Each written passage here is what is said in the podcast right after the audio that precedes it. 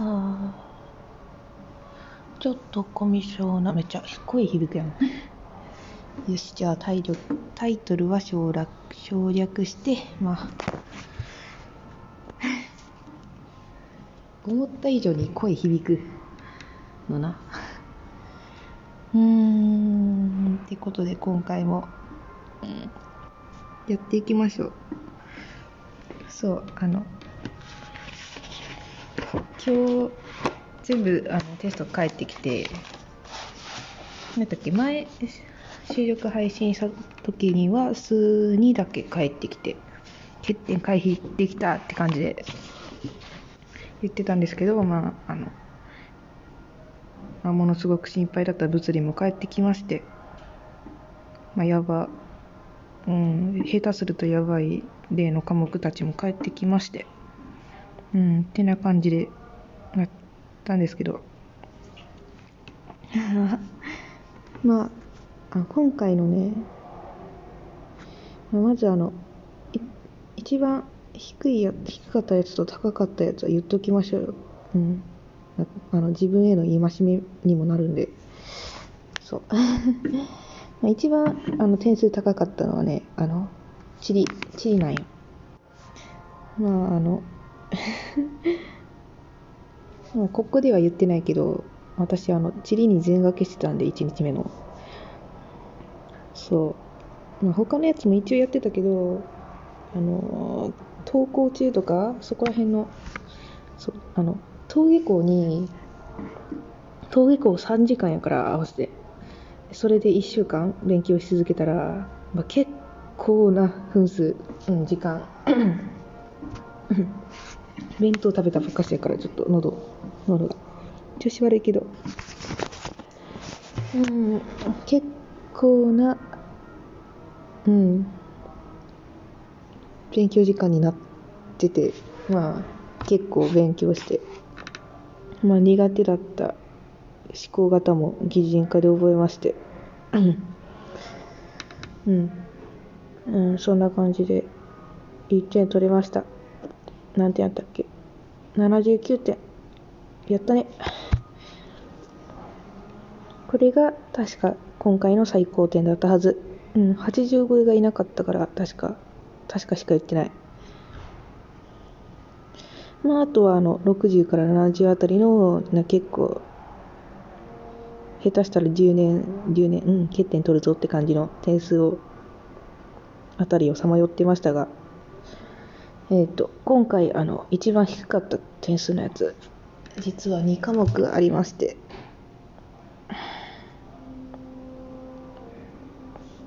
2科目。あのもうすでにあのツイッターにちょこちょこ流流れてるんですけどぶうん。流れてるとか言ってもあれやから。うんそう本赤とかにペッて入ってることは。うん。なんですけどまああの例の物理とあとは、うん、前回いい点取れてたはずの数学。まあこの同一ワースト1位の点数でした、えー、52点ですあの前回の39点物理39点に比べたら、まあ、ものすごい成長なんよ。やけどまあ欠点取っちゃった。うん。あのー、どっちもあの三角関数が出てって、まあ、私三角関数苦手で数一に関してはほぼほぼ、うん、ほぼ全滅だったからうんそりゃなっていうのもありやし。数学ってあの1問の配点が43点ってめっちゃ高いからさそう結そこまで間違えてないよなって思いつ思っと思ってもまあものすごい点数引かれるからな。大変やわ。うん。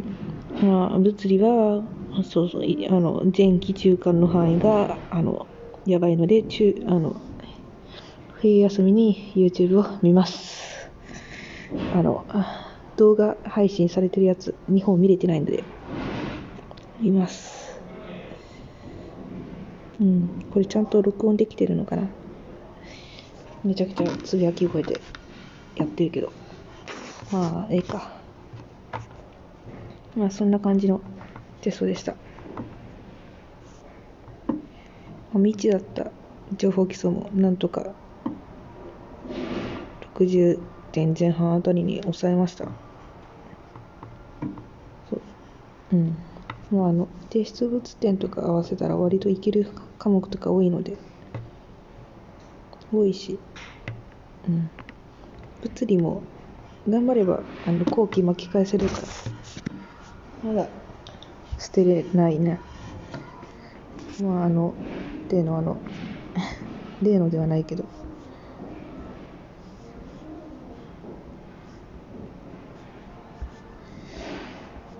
あれあれ。うんなんだっけまあいいや。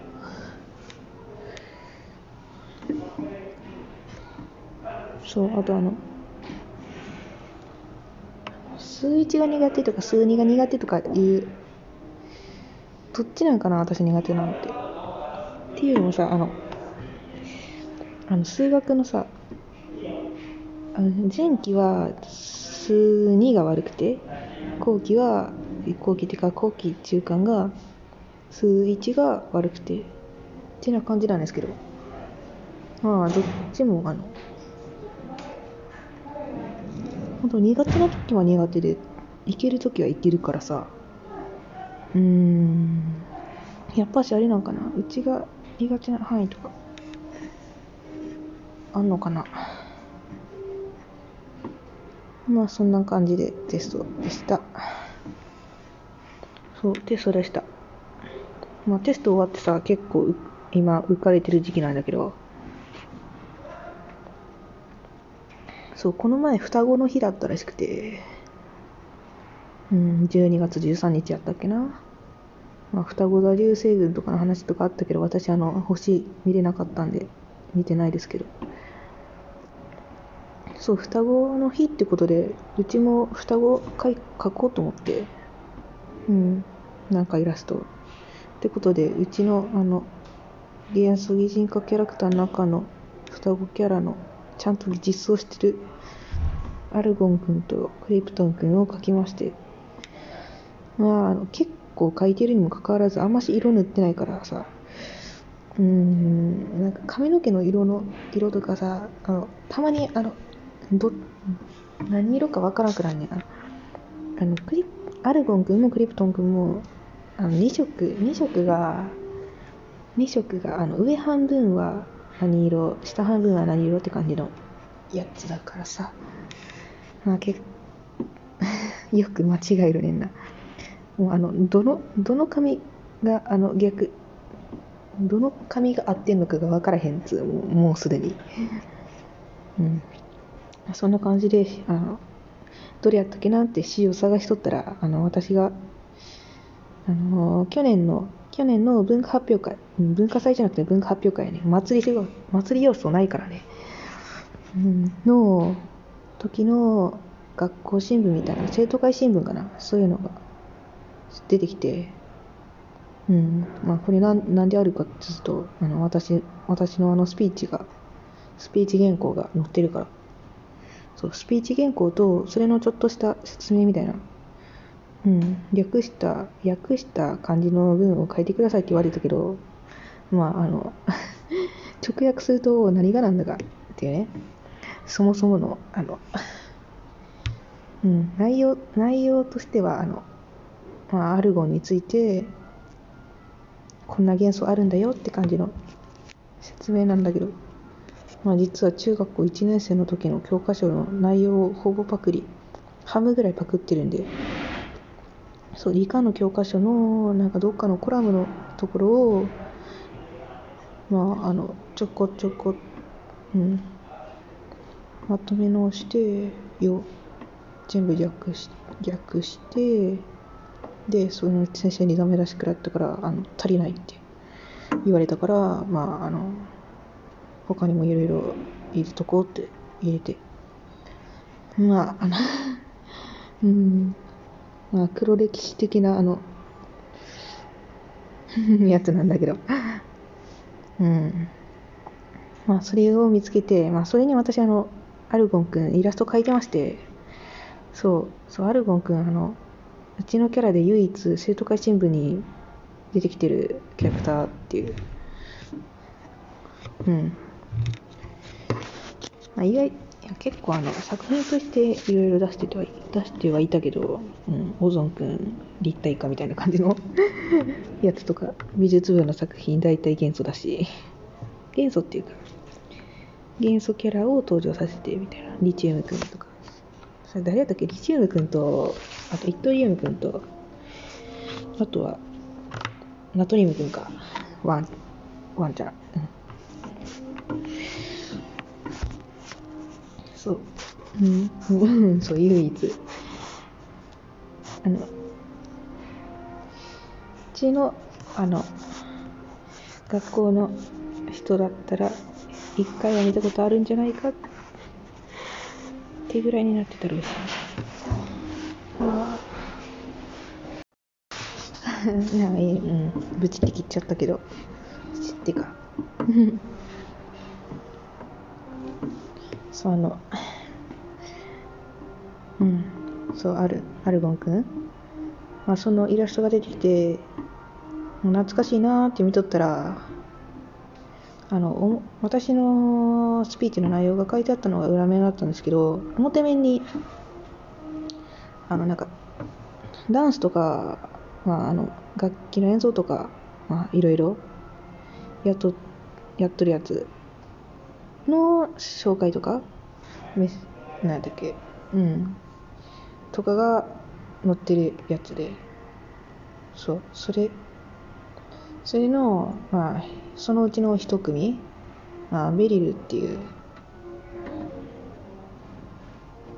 うん、あのチーム名だったんですけど、まあ、これ BERYL っていうやつ。まあこれ実は緑中石っていうベリリウムベリリウムが入った鉱石でまあがっつりあのベリリウムの回で紹介しようとしとったやつで、まあ、それはそれはどういうやつなんかっつうのがつうのはあのベリリウムの回。まあもうすぐ。うん。順調にいけばあと2回でベリリウムなんだけど。だよね。うん。水平リーベのベ。うんうん。いやベリルじゃんって。いや当時に気づきたかったな。うん。あんまし読んでなかったのがバレるわ。うん。あそんな感じやねスピーチ。そうスピーチ懐かしいねんな。そう久しぶりに久しぶりに黒歴史掘り返して。ああチカッてするんだよなやつうんそんな感じでさなんやけど。うんそう。意味もこんぐらいやな。まあいいや。まあここら辺で本編に入ろうか。てかこれ結構小声で喋っちゃってるからさ一回確認してからでいいか。まああのそう今さっきまであのそうなんかあのさなんだっけ？あの音声さ取れてないと思っててなんかなん再生してもな再生しても何も聞こえてなかったなって思ってさまあこれ屋外に出たら取れるかなって思って。まあ、いろんなところで撮ったり、あの、アプリ変えたりしてさ、あ、撮ったんやけど、まあ、何も聞こえんで、もしかして、カメラ、カメラじゃない、マイクの調子が悪いんかなとか思ってさ、ほんでさ、今回は収録、残念やけど、見送ろうかってことにして、そんでさ、ねえ、それで今、あの、カメラを、カメラじゃない、そう、カメラで写真撮るのに、あのシャッター音を切るやつ使っとって、まあ、それのせいで全部音聞こえへんってことになっとって。あ、やらかしたわ、や。そういうことで、と取れるんですわ。またことで、いつもの公園のいつものベンチで取ることになります。いやー、寒いよ。はよ家帰りたい。まあ、てなことで、まあ、今回は、そう、今回元素紹介。そう、素早く済ましたいな。うん。今回紹介する元素は、えっ、ー、と、原子番号55番。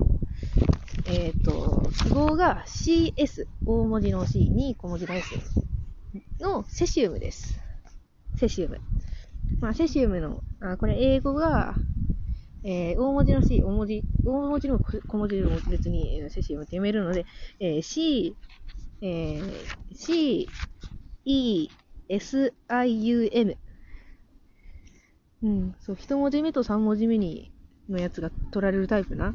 まあ、このタイプもいくつかあります。って思ったらさ、そう、あの、C、E、S、I、M、え ?UM の他にも CAESIUM。C と E の間に S、S じゃない、A を入れてもいいっていう、どっちでもいいよっていう英語名でした。うん。まあ、これが、あの、ラテン語で、灰、灰色色。うん。解析？うん、わからん。灰色っぽい青色を意味するカエジウスっていうのに由来しています。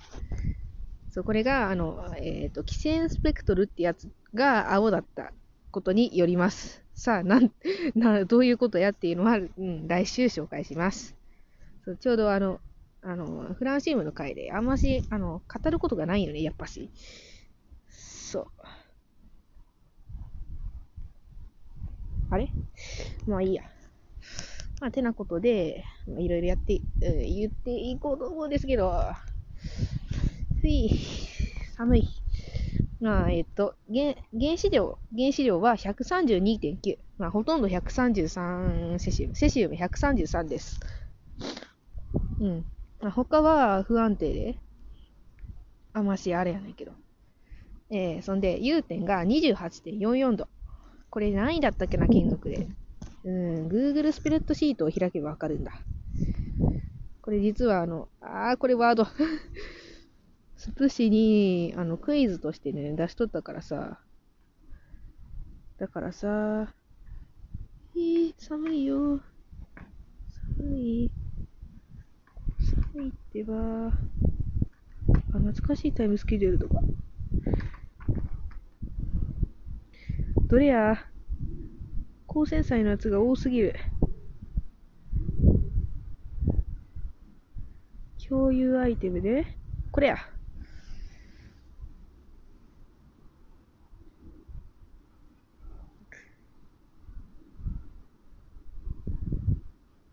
ないんだろうね。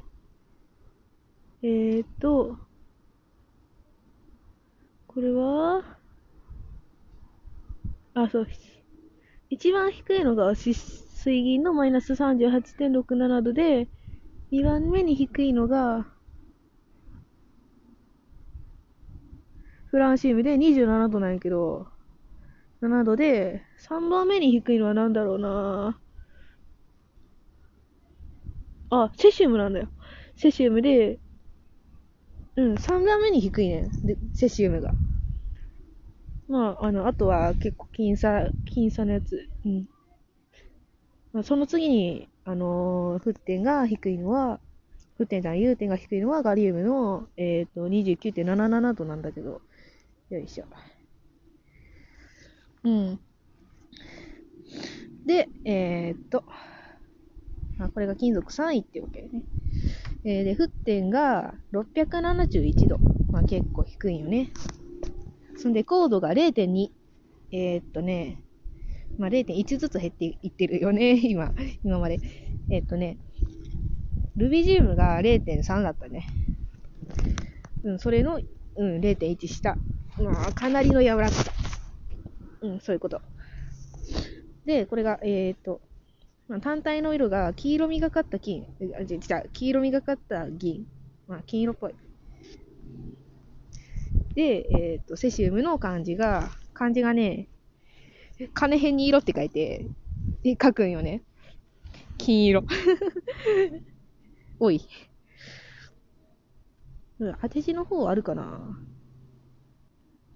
確か当て字のやつを、が持っているはずなんだよ。ダウンロード。どれ言ったっけ？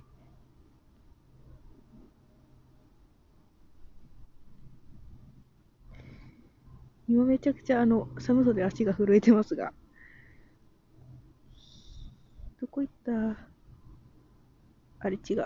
周期表や。まあいいや。まあいいや。ないね。はい。えー、っと、まあ歴史なんですけど、えー、っと、発見されたのが1860年、えー、ドイツのキルヒキルヒホフさんとブンゼンさん。うん、聞き覚えがある人。まあ、あの、これあの、あそのお二方、あの、ルビジウムを発見しております。えー、ルビジウムの1年前な、ルビジウムが発見されたのが確か1861年。まあ、これは分前バーナーで、そう、うん、そのためだけに作った分前バーナーで、まあ、発見されたんやけど、分前バーナーっていうのは、あの、透明な炎が出るやつで、今、あの分前バーナーって言ったら、あの、大体の、あの、小学校に、学校で、あの、普通に実験する分に使うやつは、大体分前バーナー。なのね。まあ、これが、えっ、ー、と、濃縮された光泉水。光泉水っていうのは高、高等専門学校じゃなくって、えっ、ー、と、あの、鉱山の鉱。鉄鉱石の鉱。まあ、あの、鉱山で取れる泉、泉、うん、泉の水をもや、を濃縮したら、まあ、た多分あの個体が得れるんだろう。それをあの燃やしたら炎色反応が見れて、まあ、それが他のとなんか違う、まあ、これ青青っぽい色なんやけど、うん、そういう光が見えた。うん、そういう分、そういうやり方を分光分析とか円光分析とか言うんだけど、まあ、その分光分析、円光分析で発見された最初の元素がセシウムです。そう。えその後、ドイツの、ドイ同じくドイツドイツのセッテンベルクさんが1881年にセシウムを誕生しています。そう。えっと、主に何に入ってるかっていうと、鉱石。えっ、とあの、代表的なのが、ポルックス石。えー、CSAL、SI2O6、6、うん、O6。えー、っと、セシウム1個、アルミニウム1個、ケイ素2個、酸素6個っていうやつに主に入ってるやつで、まあ、他にも、あの、ベニウムっていう、まあ、これはリチウムの回で紹介してたやつ。まあ、それで、リチウ、それは、あの、主要がリチウムなんだけど、あの、そこにもちょっと入ってるから、リチウムを取り出すときに一緒に出てきたりします。まあ、あの、漢字が、あの、金へに色ってことで、うん。まあ、結構あの、そう、セシウムって酸化物の色が結構特徴的で、酸化物、酸化物っていうのが、あの、酸素との化合物の方の酸化物です。めちゃくちゃ貧乏ゆすりが止まらない めっちゃガクガクガクガク言ってる。これが、あの、えっ、ー、と、セシウム7個、O1 個、えー、CS7O のやつが、赤銅色、青っぽい銅色、あの、利用少女の鐘の声的な 感じの鐘の、あの、綺麗な、あの、綺麗なのかわからんけど、まあ、その、いい感じの青色。うん。自由の女神ぐらいの色かなわからん。えっ、ー、と、セシウム4個、O1 個、うん、CS4O、うん、のやつが赤紫色。えっ、ー、と、セシウム11個 O1 個、えー、CS11O のやつが紫色。えー、今度は、えー、CSO2。まあ、セシウム1個と O2 個。これが、あの、二酸化セシウムなんだけど。まあ、これが橙色。っていう感じでいろんな色が出ます。そう。まあ、ここから、あの、セシウムについてのいろいろ紹介していくわけなんですけど、まあ、まず、最初に、あのセシウムっていうのが、まあ、あの、何やったっけ？イオンになりやすい、陽イオンになりやすい、電、電子どんどん手放したいっていう力が一番ね、うん、最強なの。もう最強やねん。まあ、まあ、てなわけで、えー、空気中で参加されます。すぐに。えー、高温だと、えー、さっき紹介した橙色のあのセシウム O2、えー、CSO2 になります。二酸化セシウム。まあ、これが水とも反応して、ナトリウム池に投げ込んだら水柱が立つ的なやつ。まあ、それよりもかなりやばい水柱が立って、水素が発生して、えーと、水酸化セシウム、えー、CSOH になります。まあ、この CSOH っていうのが、あのね、水酸化アルカリ、まあ、アルカリ金属、アルカリドルイ金属の水酸化物の中で、まあ、代表するやつで言うと、え、ー、と、水酸化ナトリウムとか、まあ、これ火星そうだとも言うんだけど、とか、えー、水酸化カリウム、水酸化カルシウムとかは実験、あの、中、中学校、高校の科学で、まあ、よく出てくるやつ。まあ、それなんですけど、まあ、これ、あの、私も見たことないやつ、まあ、初めて知ったんですけど、えー、水酸化セシウムのアルカリが、あの、一番、あの、アルカリがつ、す、すごいんですよ。そう。うん、水酸化ナトリウムだけでも十分やばいのに。水酸化ナトリウムはね、あの、薄めたやつだけど、今、あの、実験で、あの、バリバリ使ってるから、ほぼ毎回出てくるから。そう、あの、あの、肌が荒れまくる。もう寒さと薬品とで、あの、あの、二方向から攻めてくるから。今まで肌荒れとか全然したことない、ないのに、今年になって急にめちゃくちゃ手が荒れ出してさ。うん、そうなんよ。しかも毒性物質いっぱい使うからね。そう、これからの実験がちょっと怖いっつうね。うん、他にも、水素とか炭素とか窒素とかも直接反応します。まあ、あの、もうめちゃくちゃ反応します。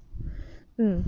あの、保存は石油中です。ああの、そう、この前知ったんですけど、あの、あの、アルカリ金属とか、あの、石油中に保存するんですけど、まあ、これ、長期間保存できなくて、長期間保存しちゃうと、あの、容器を開けた瞬間に、あの、爆発するらしいんですよ。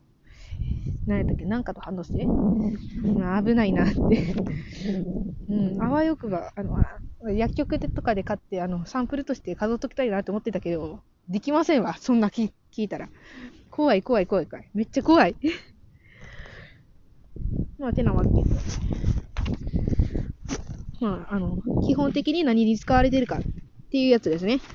えっ、ー、と、まあ、あの、セシウムっていうのは光が当たると電子を放出、手放したくなる、えー、光電効果がありまして、まあそれ他のいろいろ金属、金属とか、いろいろあるんですけど、まあ、その、セシウムもそういう、その一つで、まあ、光、光が当たると、で、あのイオンを、イオンになりたくなる。まあ、そもそもイオンになりたい。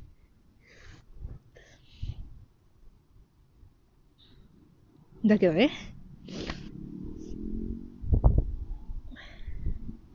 まあ、ってなわけで、えっ、と、まあ、銀とかアンチモンとかの合金との合金で、あの、光電管の材料として使われます。光電管ってなんやねんつね。なんやね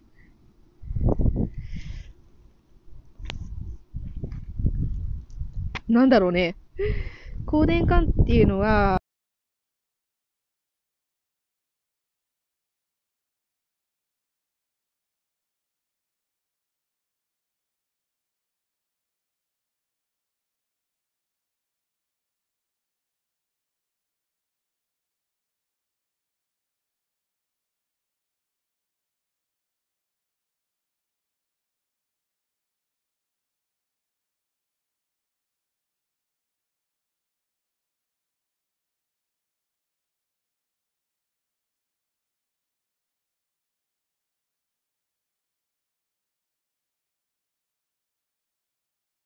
ね。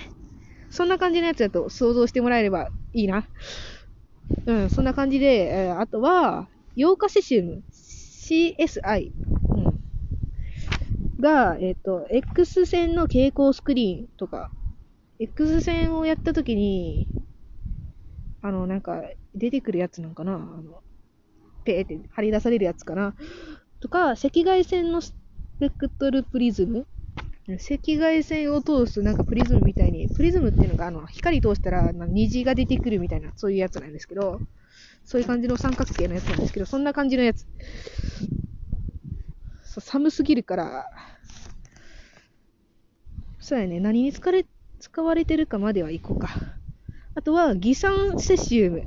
もう偽酸っていうのが、これ、HCOOCS っていうやつ。HCOO で偽酸系のやつなんかな多分。うん、これ、科学の授業でちょっと出てきたような気がする。が、えっ、ー、と、ゆ、なんて読むんだろう、ゆい、あの、油の井戸、油の井戸ね。油が取れるところに、で使う泥水。泥水 に使われています。うん。取るのに使うらしいんです。あとはさっきも出てきた水酸化セシウム CSOH は自動車のバンパーや内装材のポリウレタンっていうやつのやつを作るのに使うんです。まあ、ポリウレタン自体自体に入ってないんやけど、触媒として、まあ作るときになんかあの、触媒っていうのがなんかいろいろ化学変化とか進めるときに使うやつで、まあ、早く反応早くしたりとか、そんな感じのやと思う。そう。あとは、うん、これで何に使われてるか最後なんやけど、これは、えっ、ー、と、イオンエンジンロケットに使われようとしていました。あのー、セシウムに、セシウムには腐食性がありまして、あの単体では保存しづらいし、って感じで、まあ、セシウムイオン使いづらいやんってことで、やっぱやめたってことで、えー、っと、まあ今は、あの、キセノンでいいやんっていう、気ガスで安定してるし、ってことで、まあ、あの、一個前なんですけど、セシウムの一個前にもかかわらず原子量がセシウムよりもでかい。まあ、これがあの、これもあの、同素体の、同素体じゃない、同位体の関係で、まあ、あの、あれなんやけど、のあれなんだけど、133か4個ぐらいやったはず、セシウが。うん、そんな、そんな感じで、えー、今はキセノンに大、キセノンの台が来ています。そう、そんぐらいやな。まあ、あの、次回、次回じゃない。まあ、あの、もうちょっとあの、喋ることはあるんで、まだ毒物コーナーまで行ってないので、これは明日撮ろうか。そういや、あの、寒いし、帰るのが7時半になっちゃうから、このままで行くと。そう。早めに帰らんとやな、やっぱし。そう。じゃあ、あの、そこ、から先は1日後の世界となりますわ。はい。まあ、こないだの続きはやっていくわけなんですが、今、あの、やっと、あの、授業が終わって、今から撮るんですけど、まあ もう5時半、充電26%。つら。あうん、そう、もうこんな時間やし、充電もないし、大丈夫かな、ほんと。まあ、ええか。うん。まあ、続きなんやけど、そう。ものすごく身近なところで言うと、セシウムって、セシウムって、秒、秒、うん。1秒、2秒、3秒の秒の定義に使われています。今の。まあ、昔は光の速さとか、何やったっけ光が、な、何、何光年進むの何分の1みたいな感じの、の実感みたいな。うん。を1秒としてたんやけど、今の秒の定義っていうのが、えー、セシウム113、あ、違う、セシウム133の原子の規定状態の2つの超微細順位間の繊維のうち、えー、9192メガヘルツ付近に現れるスペクトルの91 1億9万、え ?9263 万1770周期の継続時間を1秒とするわけわかりません。わけわかりません。まあ、あの、セシウム原子が、なんか波を出してる。電磁波みたいな。その波、波が、波を出していて、これが、なんか震えてるよね。なんか。それが、なんやろ、それが91億9、まあ、ほぼ92億回振動したときに、たった時間が1秒ってことやねん。もう簡単だ。簡単に言う、簡単ですらないけど、今のも。うん。あそれが1秒やねん。で、この間に、セシウム原子が、あの、92億ぐらい、2億回ぐらい、めっ、あの、振動してるってことや。忙しいよな。これが1億年に1秒しかずれないっていう優れもので、まあ、ほぼ誤差なし。そう、うん。で、せ、いや、前紹介したルビジウムが、の誤差っていうのが、えー、っとね、何、何秒や？うんと、あ、3000から30万年に1秒。まあ、それよりもさらに精度上げまして。まあもう関係ない、関係ないずれないけども、すでに。っていうのが今の秒です。そう。そう、うん。今回一番語りたかったのがそれです。えっ、ー、と、あとは、あと1個。えー、まあ今回も毒物コーナーってわけなんですけど、まあ、今回は毒物じゃないです。そう、セシウム、あの毒物じゃなくって、まあ、セシウムっていうのは、まあ、体内にも一応いるんですよ、微量に。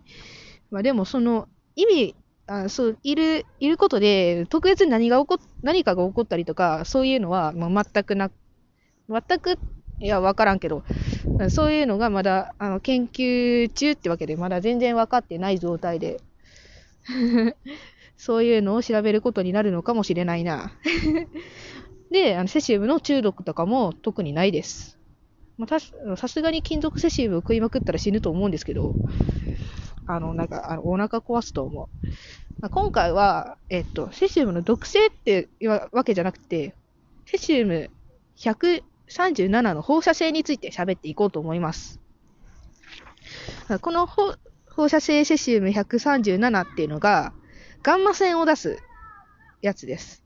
ガンマ線っていうのは結構あのエネルギーの強いやつで、X 線、X 線じゃないな、アルファ線、ベータ線、ガンマ線って来るんだけど、なんだったっけ、アルファ線が電子で、ベータ線がヘリウムの原子核で、えー、っと、ガンマ線が、まあ、それよりもさらにでかいやつ。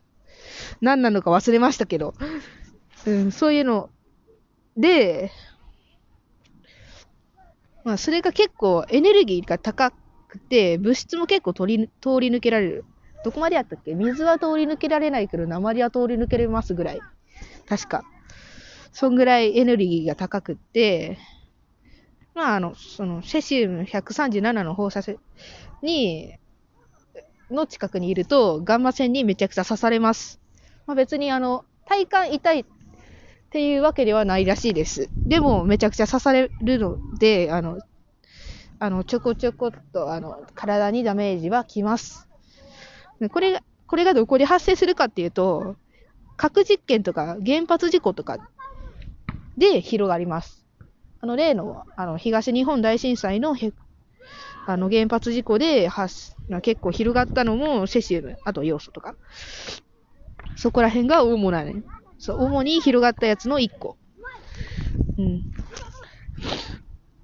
まあ、それが、それは、あの、なんか、別に、あの、すぐに、広がってすぐに、あの、影響をあら与えるわけじゃなくって、しばらくは上空に漂ってるんですよ。まあ、セシウムそ、そ、いるわけではないんです。そこから、あの、空気循環していって、セシウム137が下に降りてくるんですよ。その時に、ガンマ線がめちゃくちゃ当たってくるっていうわけです。まこれの何がやばいかっていうと、半減期は結構長いんです。半減期っていうのが、放射性の原子とかが崩壊して半分になるまでの時間。それが、えっ、ー、と、30年ぐらい。結構長め。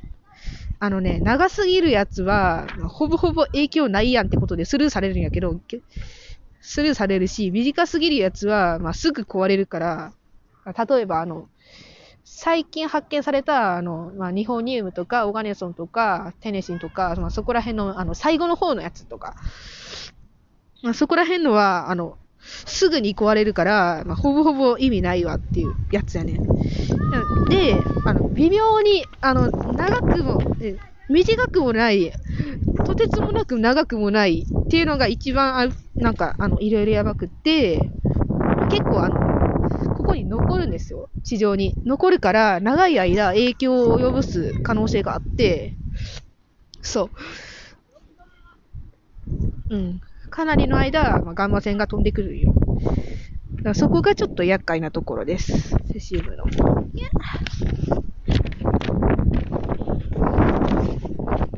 ー、風が強い。えっ、ー、と、これがね、まあ、ガンマ線が当たると、やっぱり、あの、放射線の影響で、ガンとかになりやすくなったりとかします。うん、そう。これ、これちょっと面白いのが、あのね、セシウム137っていうのが、キノコに集まるんですよ。キノコに濃縮されるっていうのがセシウム。うん。あの、なんか、原子炉近くに生えてるキノコとか、あんまし食わない方がいいかも。うん。まあ、これがなんで集まるのかっていうと、まあ、わかりません。あのね、調べても出てこ、出てこないので、あの、なんで集まるんかは、あの、まだ研究とかでも明かされてないらしくって、うん、そう、あの、まだ謎、謎なので、誰か解明しましょう。うん、解明できたらいいな、本当に。そこら辺に携わるかもしれないな、もしかしたら。まあ、そんなわけで。まあ、そのセシウム133っていうのが、137か、137っていうのが、えっ、ー、と、まあ、ガンマ線出して崩壊するんですよ。崩壊したら、えっ、ー、と、1個下の、キセノンの137になります。そう。うん。そんなわ、そんな感じです。そう。うん、まあ、キセノンとセシウムって結構同位体が、どっちか同位体じゃないわ。同位体や。同同位体が結構被ってることがあって、まあそ、そういうのが多いんです。そういうのが大体なんですけど、あの、で、電子、電子じゃない、陽子の数で、あの、全然、あの、あの、判別するんで、原子って。そう、あの、中性子と陽子の数が、セシウム137よりも、電、電子じゃない、電子はどうでもいいんだ。陽子が1個減って、中性子が何個やろ ?1 個増えるんかな？っていうやつ。それがキセノン。そう。そんな感じで、セシウムについては、これで終わりです。あ倒れちゃった。うまあ、そんなわけで、うん。今回の、今回終わりなんですけど、もう寒いし、まあ、最初から、最初からではないけど、もう寒すぎる。そう、もう早く帰らんと、今日はあれやし、あの、習い事があるから、うん。これ終わったら速攻帰るもん。うん。まあ、てなわけで、あ、そうそう。あの、今回は、あの、おまけを取らずに、あの、おまけ、おまけっちゃおまけやけど、あの、特別配信として、もうすでにあの、と、あの、あれ、何だっけ、信号反応の実験をした時の様子とか、そういうのを、そういうそういうのではない、ちょっと紹介、紹介する感じで、あの、動画を作ってるの、作ったので、まあ、それの音声だけを撮って、音声をあの動画作った後に撮ったんですよ。本当は、あの、動画を撮るときに一緒に撮ってしまいたかったんだけど、あの、もう反応が大きくなっちゃってたから、持って帰っ、せっかく持って帰ったのに。実験してたと当時、時の、あの、に撮っとった映像と組み合わせて、まあ、あの、YouTube の限定公開にでも流そうと思ってるので、よかったら、うん。そう、よかったら。うん、多分次回ぐらいに、あの、リンク貼れたらいいと思う。まだ、ああ、もう、ああ、寒い。まあ、てなわけで、まあ、今回もう終わ終わります。えー、メール、メールアドレスは、toxiradi118 アットマーク gmail.com えー、トキシンの TOXI、ラジオの RADI、118元素の118、アットマーク gmail.com までお便り待ってます。えっ、ー、と、ツイッターのハッシュタグは、ハッシュタグ、トキアンダーバーラジです。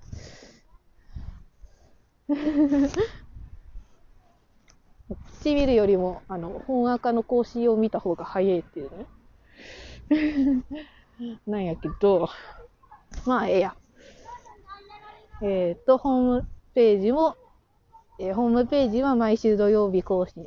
土曜日かな毎週週末に、えっ、と、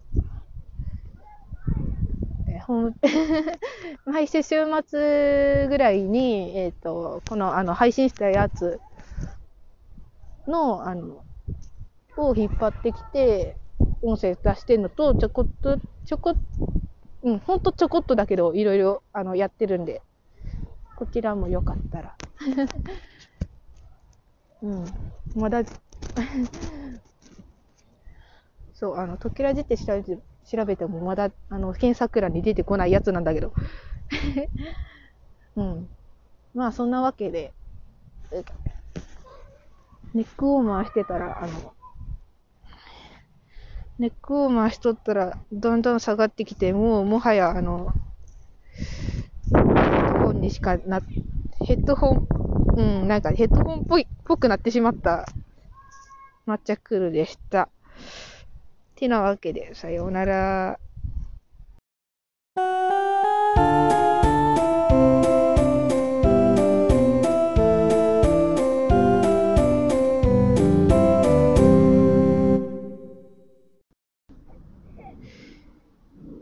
えっと、特別、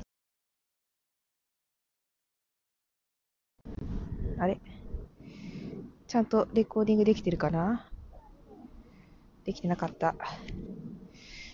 うん、そうそう。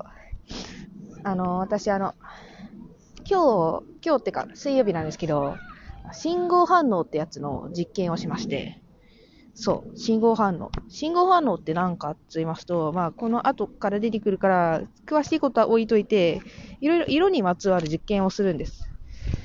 そう、そういう実験をしまして、まあ、これ結構、あの、家でもできるやつなので、あの、よかったらやってみてください。えっ、と、これあの、あの、動画、授業中のやつを動画撮ってて、それをちょっと編集して、うん、大まかにやけど。それを、あの、今当てる子してるとこやから、うん。そうやね。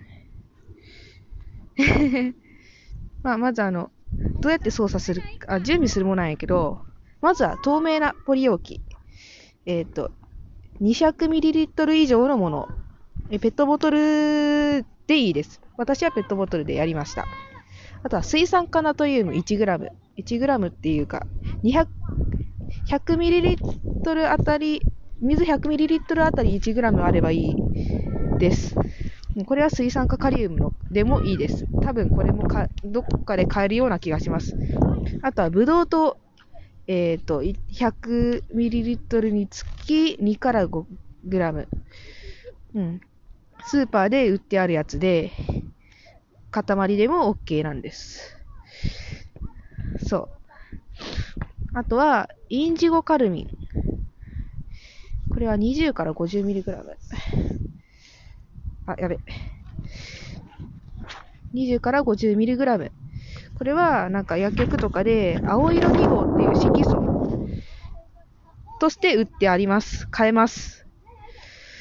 うん。まあインディゴカルミンはちょっとだけで大丈夫です。あとは水、水道水で大丈夫です。えー手順あ、どうやってやるかっていうんやけど、まずは、えっ、と、容器、ペットボトルに水を100、100から 200ml 入れます。そこに水酸化ナトリウムを 100ml, 100ml あたり 1g 入れます。まあ、今回私はあの 200ml やったので、えっ、と、2mg 入れ、違う、2ml じゃない、2g 入れました。うん。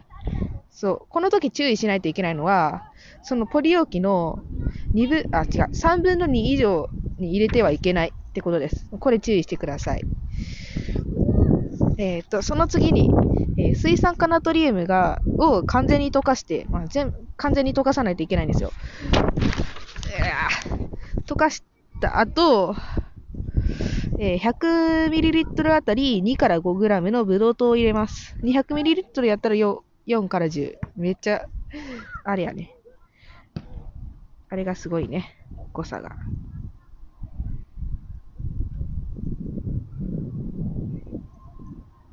あ、マジ？ペットボトル開けたらいい？か。そうそうそうそう。水酸化ナトリウムが完全に溶けき、あーやったな。まあさ、次、えーと、その液にインディゴカルミンっていうやつをスパスパチュラでちょっと出します。そしたら、緑色の液になるんです。うん。これを安定するまで10分から20分静置しておきます。まあ、こんな感じ。あの、今、あの、映像に、映像を、映像じゃない。あの、これ音声として出すし、あの、映像としても出すからやけど、今出てる、今、あの、音声や、映像やったら出てるはずの映像、画像、うん、そう。の、あれあれ、そう。これを、しばらく置いときます。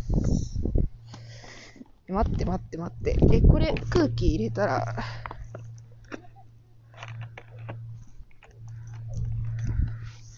これを足すか。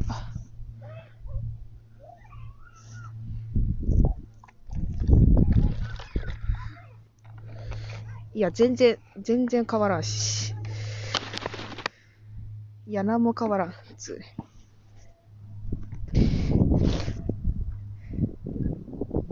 まあええや。まあええや。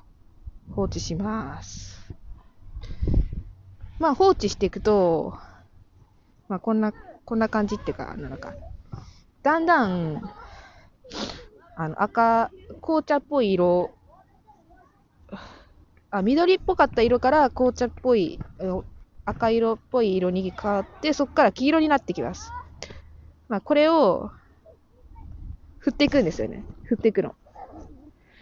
そしたら、だんだん、さっきの赤色に戻って、まあ、それで、えっとね、まあ、さらに振っていくと、今度は、緑になります。ドン。うん、めっちゃ、めっちゃ緑になります。そう、メロンソーダみたいな感じの緑になります。み、めっちゃ緑です。うん。これはもう見てもらったらわかる。まあ、これをね、あのね、しばらく置いておくと、またあの、色が戻るんですよ、黄色に。そう。まあ、こういう、こういう、あの、ふ、振ったら色が変わるっていう反応を信号反応って言ってさ、うん。そう。それで、あこれはだいたい1日ぐらい見れます。見れるとか言って、言ってるんですけど、私のペットボトルはもうすでにもう何も見れません。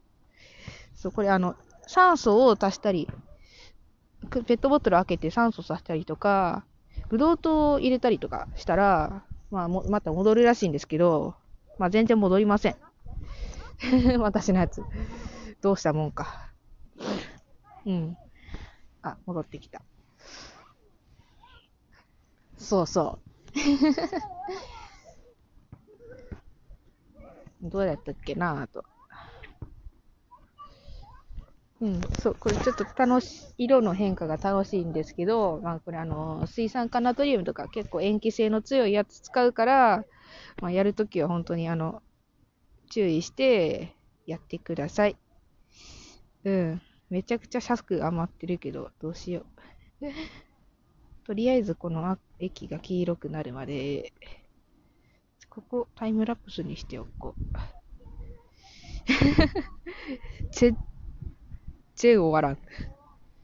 ででででででででで戻ってきたら、戻ってきてまた振ったら緑色に戻るよね。そう。まあ楽しいので、ぜひやってみてください。うん、そう。あ以上、えー、トキラジの番外編、えー、信号反応の実験についてでした。番外編っていうか特別講義です。ね。ぐらぐらぐら。でした。終わり。